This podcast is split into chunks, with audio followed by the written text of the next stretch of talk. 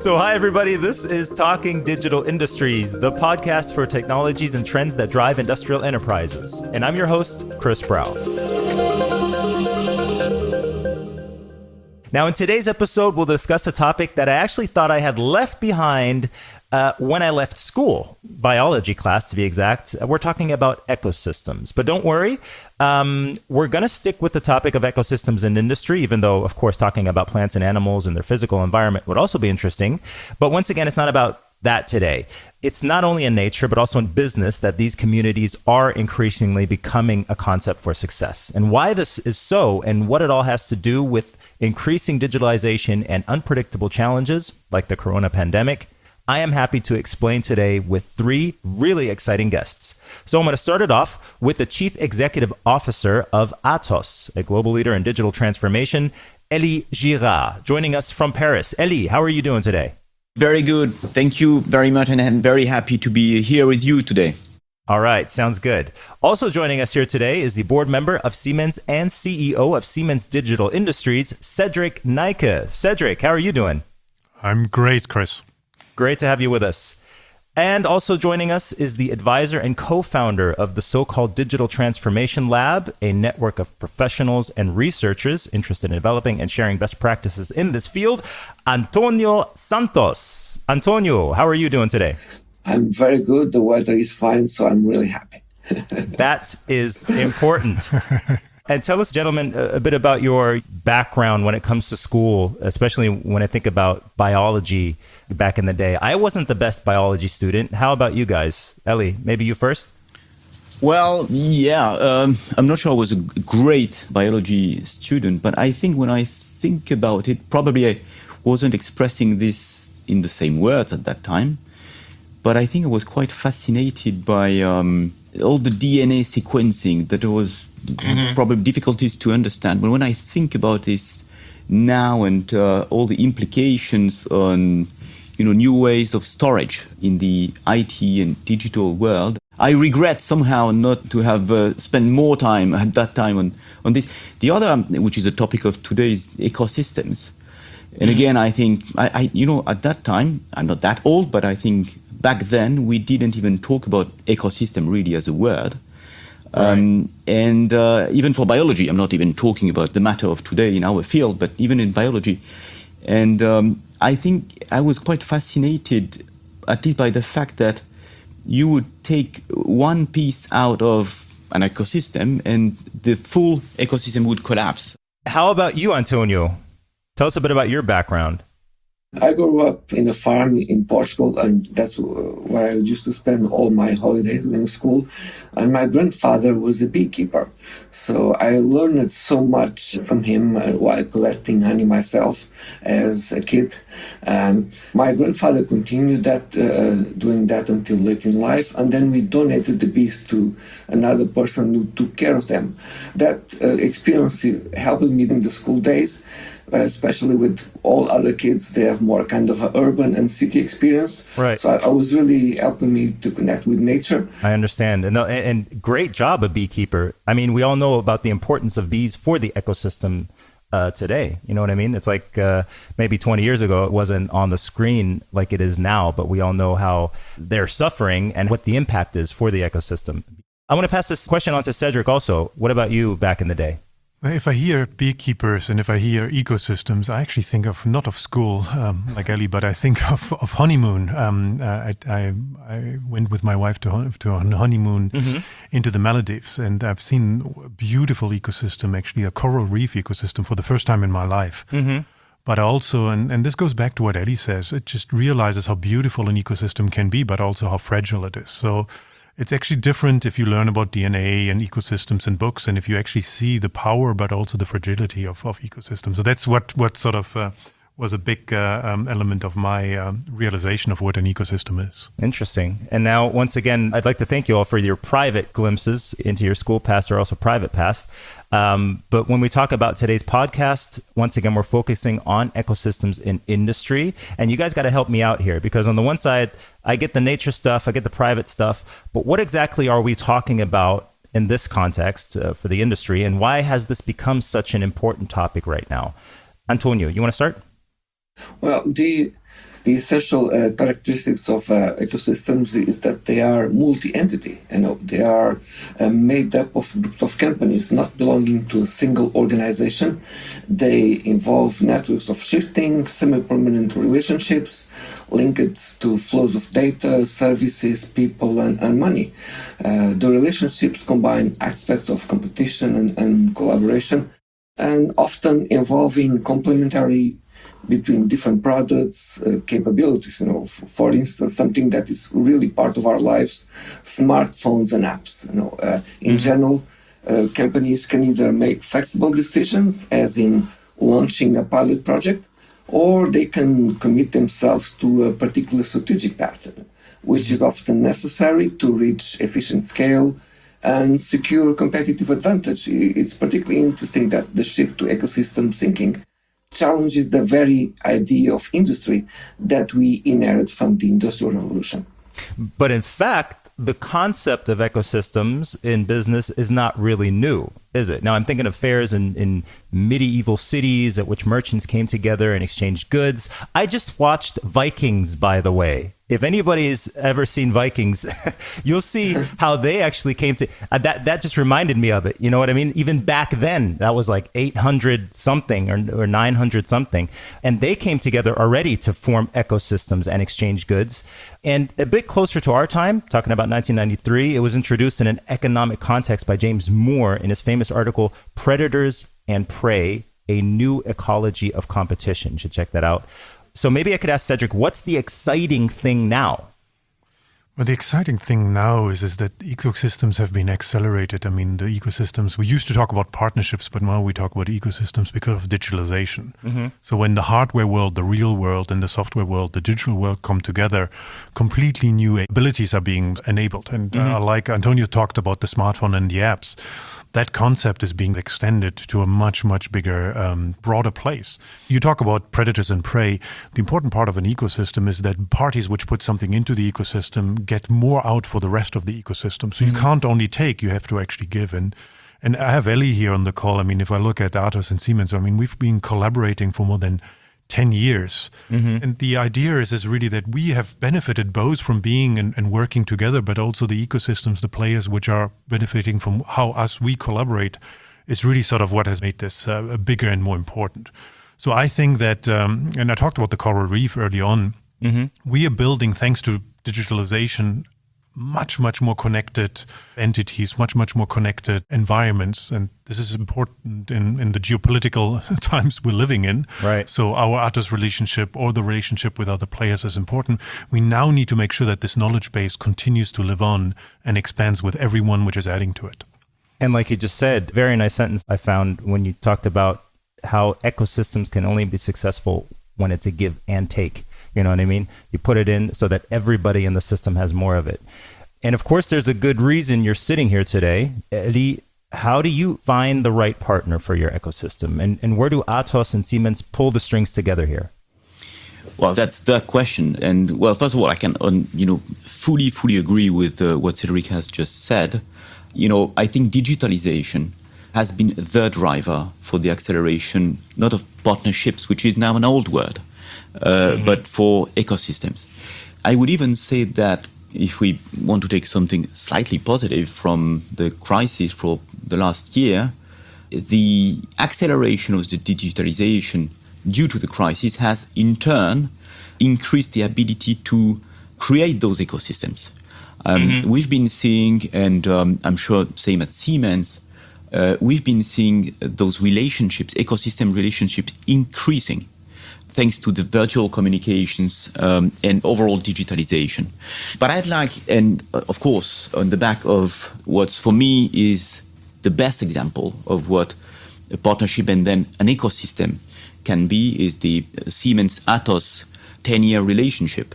Uh, I want to underline that the key success factor of this is trust. Building on this relationship, this trust relationship, we uh, gathered very significant ecosystem of partners in a charter of trust, a charter of trust uh, built by Siemens and Atos, where we have put forward 10 very simple principles, but very strong principles we adhere to and that we advocate to enable a real trusted, inclusive, and sustainable digital ecosystem and economy. One last point, if I may, which is, you know, the best partnerships and ecosystems are the winning ones. We need to win together. We need to win together. That's just one example, but I think it's quite emblematic. It's a very important uh, win. We win together a very large contract uh, with the Grand Paris Express. Sorry, uh, I'm, I'm, I'm not underlining this one because it's in Paris, but we're supporting the building of the three new metro lines around Paris. Siemens and Atos with third partner, so showing that you know it's it's more than bilateral partnerships and a real ecosystem. And I mean, we're so proud of it. We talked about that with Cedrik, you know, many times all along this contract. We're so proud of this because I have very strong feeling that you, you know we were not expected there. The competition was mm-hmm. not expecting us to win there. So it's the greatest example of a commercial win where Atos by ourselves or with someone else, probably we would never had one. I would suspect maybe the same on Siemens side, not me to tell. But building on this trust, we managed to uh, uh, beat competition, building on this 10-year relationship. I strongly think that comes from this very strong, trustful relationship. Obviously, very successful, um, like you just said. Um, and I also find it interesting what you said at the beginning when you talked about how the pandemic actually kind of accelerated this process also and maybe also through that new ecosystems evolve. Like not to say hey the pandemic's a great thing but i've heard this in so many levels and so many industries how this has actually been an accelerator for so many things. But let's dig a little deeper. Um, maybe someone can explain to me using a concrete example of, what happens when siemens and atos work together as an ecosystem and Elie, you just kind of outlined it a bit, but how can I imagine this? I mean, how many partners are involved to create a, a successful ecosystem here? Are we talking about two, three, or even more? Cedrik, any anything? So the, the, the, the more the better. I mean, the reality of an ecosystem, for an ecosystem to work, it needs to be adaptable. Mm-hmm. And this was put to the test. So, I mean, Atos and, and, and, and, Siemens have been working together for, for years, preparing our sales, our vertical, our IoT platforms, and we were talking. Now, but imagine it's, it's, it's a year ago that uh, the pandemic COVID 19 really hits, uh, hit Europe. And within one year, we needed to be capable to, with the pharma industry, to find a vaccine and to build it um, into something scalable with billions of vaccines capability. Right. And that's just an amazing feat. So if you have an ecosystem, which we started, and it needs to be more than two, it's just, it's been at the beginning Atos and, uh, and us, but we've also included pharma to be able to actually take those technologies and adapt in a way we've never done before. So the concrete technology example, and which is highly relevant in this case, is this: we developed a digital twin for pharma using IoT, AI, advanced analytics, the things which we've been working for quite a while. And we said, look, I mean, we need to build quality control in vaccine development. So we need to accelerate this. So we linked this real-time control to the vaccine development and measured in real time what was happening in the bioproduction process. So by changing the parameters and by writing the ML models to simulate the model in digital twins, we provided an acceleration of the production process which never has done before. So in effect, the ecosystem, so the partnership we started with Atos and Siemens extended to the customers and the key players to be able to react super fast to the uh, production of vaccines. So this really made a difference for the production of a vaccine in a much quicker and efficient way. Never ever has the world come up with a problem, solved it, and produced billions of vaccine within a one year time span. Right. Hasn't happened before. And that can only be achieved by having multiple partners playing together, creating an ecosystem. Wow. Measuring real time what was happening in the bioproduction process. You got to imagine. I mean, that's just just that sentence alone is like, wow, that's that's possible. Yes, it is. um, Elie, could you tell us about other similar approaches in other domains? Oh yeah, I mean there are you know plenty of them, and I think the pharma example from uh, Cedrik is is absolute fascinating one, especially in this period, obviously. Uh, but you know, if I can also mention, you know, this uh, experience we had with Siemens on supporting maritime uh, transport company, it's quite fascinating as well because together we built a solution which is based on edge computing. Edge computing, I guess we all know, is going to be a huge word in the years to come. It's already a, a, a big thing for both of us, for both Siemens and Atos. And thanks to edge servers that we put on the ships, um, we managed processing the data locally to optimize the trajectories of the ships. Uh, you know that container ships are huge ones, and we managed to reduce significantly the fuel consumption. So it's it's a, it's a fantastic example of the, you know joining forces to optimize operational process, simple business process, to reduce the cost and to reduce the uh, carbon emissions. So that, that's another, I think, quite great example. Um, I could also mention examples in the area of electric vehicle charging systems that we deployed one together in Milan, the city of mm-hmm. Milan, where Siemens has been uh, handling the energy supply and Atos has been uh, handling the uh, the billing solution. And we could, I mean, we could continue like this with many, many examples in virtually all industries, all industries. Mm-hmm. So I like what you said before about edge computing also, just because we already had a podcast uh, dedicated to edge computing, by the way. I think it was in the first season. If anybody's interested, just check that out again. And security is a good key, which you mentioned earlier also already when you talked about the charter of trust. Um, I'd like to bring it back to that one more time because no partnership is possible without a certain risk. And I don't know who of you is married. Um, I am married. As in any good marriage, things can go wrong, right? Uh, and sharing knowledge and technology could be a reason for many companies to be reluctant to join such an ecosystem. What do you say to that, Antonio? Is that an actual scenario? And second question, how would you see the complementary parts of Atos and Siemens with your outside in view? Let's stick to the first question though first. okay, so let, let me use some uh, examples to, to advocate on ecosystems. You know, cybersecurity requires collaboration and sharing of information. Uh, so sometimes organizations can be reluctant, but there are so many dependencies that if you care about protecting your customers, and protecting yourselves, you really need to see the bigger picture. Uh, in in this particular case, you need to face your your fears and recognize that nobody can work alone. And we have plenty of examples out there that make the case on the importance of ecosystems and partnerships in cybersecurity. Uh, will, another two examples are one that is very dear to me, that is accessibility. How can we improve society to be more inclusive to people with disabilities and sustainability, particularly the 2030 Agenda for Sustainable Development, because we are talking about things that are also everyone's responsibility. And when we look back to uh, Atos and Siemens, I would say that both uh, huge corporates can complement each other quite well. Atos with strengths and expertise in IT, digital transformation, security, and decarbonized digital platforms, and Siemens with a strong industry expertise and global digital product and software portfolio. Okay, and if we take the current situation into consideration, you know, being shaken by the corona pandemic and all its consequences, Will this make the industry more open to collaboration, do you guys think, or rather the opposite? Uh, this is a question to all of you. Uh, I don't know, Antonio, maybe you want to start? The pandemic is at the origin of a cultural change. Uh, remote work became possible, even if it wasn't exactly a new paradigm. You know, many organizations were already working remotely, but this was now extended to more individuals uh, in, in the workforce around the world. I've seen people uh, coming together online uh, in informal groups to solve local, national, and international problems. Mm-hmm. Uh, we had healthcare professionals from the public sector working in private hospitals and vice versa. Recently, I observed that Austria received patients from other countries uh, in a great sign of European solidarity. And I would say that there is some unprecedented global collaboration between scientists has dramatically accelerated the understanding of COVID 19.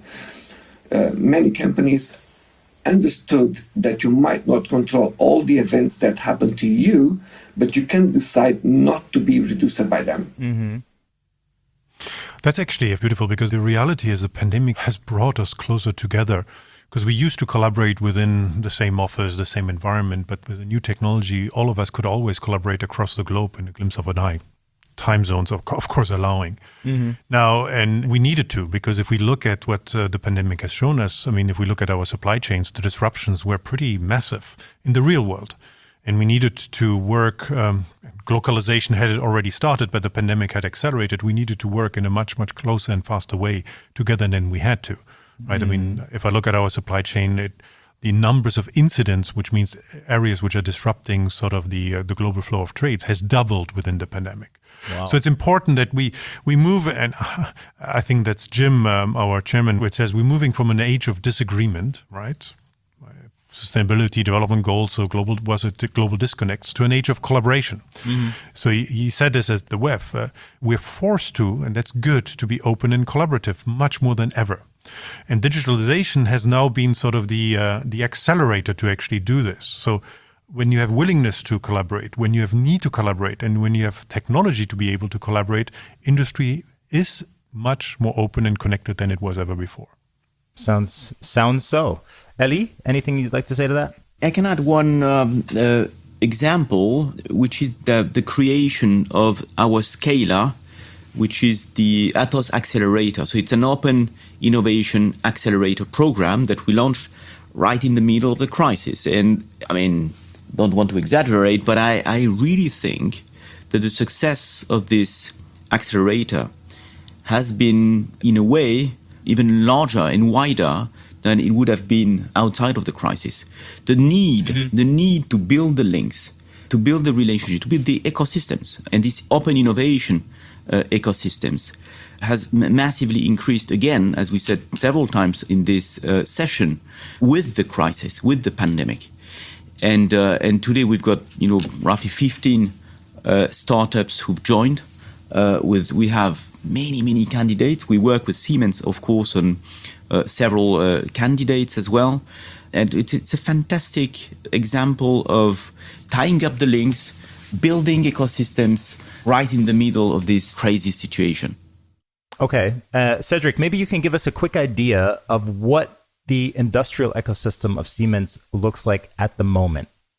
So, um, the key thing before I answer this is we have to look back at uh, Siemens curing its NIHS disease, that not invented here syndrome disease, which we used to have. we basically said, look, I mean, we have to change. We have to be much more open. And Elie gave an example with the Charter of Trust, where we said, look, I mean, trust can only be built if multiple players, 30 in this case, can come together.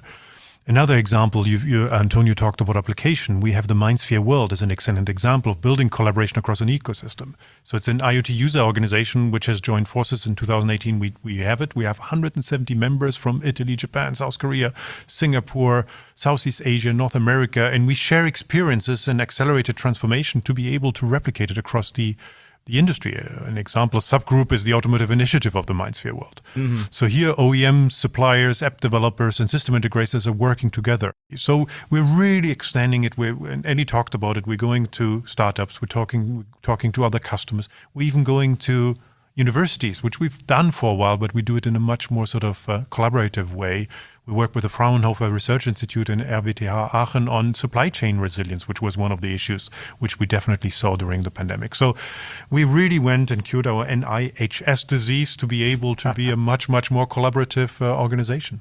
Once again, I'll say it: not invented here syndrome. I like that. That's really, really that's good. Uh, Elie, you you've also referred to the big impact of decarbonization. And, and you, Cedrik, your focus is also on sustainability. Now, shouldn't this also be the topic when we talk about the strength of operating in, in ecosystems? And if yes, if you agree, what are your ideas? Elie, what do you think? Yeah, thanks for the, this question because this is also uh, key now in building ecosystems. I think we share with Siemens the willingness, not just the willingness, but also the evidence, and the evidence is of making those big words of sustainability, decarbonization, etc., very concrete, very concrete. And, and this is what's at stake today. We're not in the phase anymore of making sure of the awareness and concern. And you know, I think any large company, multinational companies, do have a very high awareness and concern about the planet, etc. I mean, this is a great achievement, by the way, compared to a few years ago. But but the point now is what what do we make about it? And and we need to be super super concrete with proof points. And, and this is what we're working on at Atos together with Siemens as well. And we, we share this concern of making sure we're not just talking about targets. Talking about targets, though, just want to remind that at Atos we're carbon neutral uh, since 2018, and we are advancing our net zero objectives, which was at 2035. We are advancing it to 2028, which is 22 years ahead of the 2050 deadline from the Paris Agreement. So we're quite uh, proud about that. But what I want to talk more about is what we want to do for our customers because after all, mm-hmm. this is the most important. So we built actually a, a, full business line at Atos, which is the decarbonization business line, in which we propose not just assessments of decarbonization to our customers, but we propose in all our contracts what we called DLA, decarbonization level agreements, where we say to our customers, look, you used to outsource your IT in the past. Now you can outsource to us your carbon footprint reduction targets.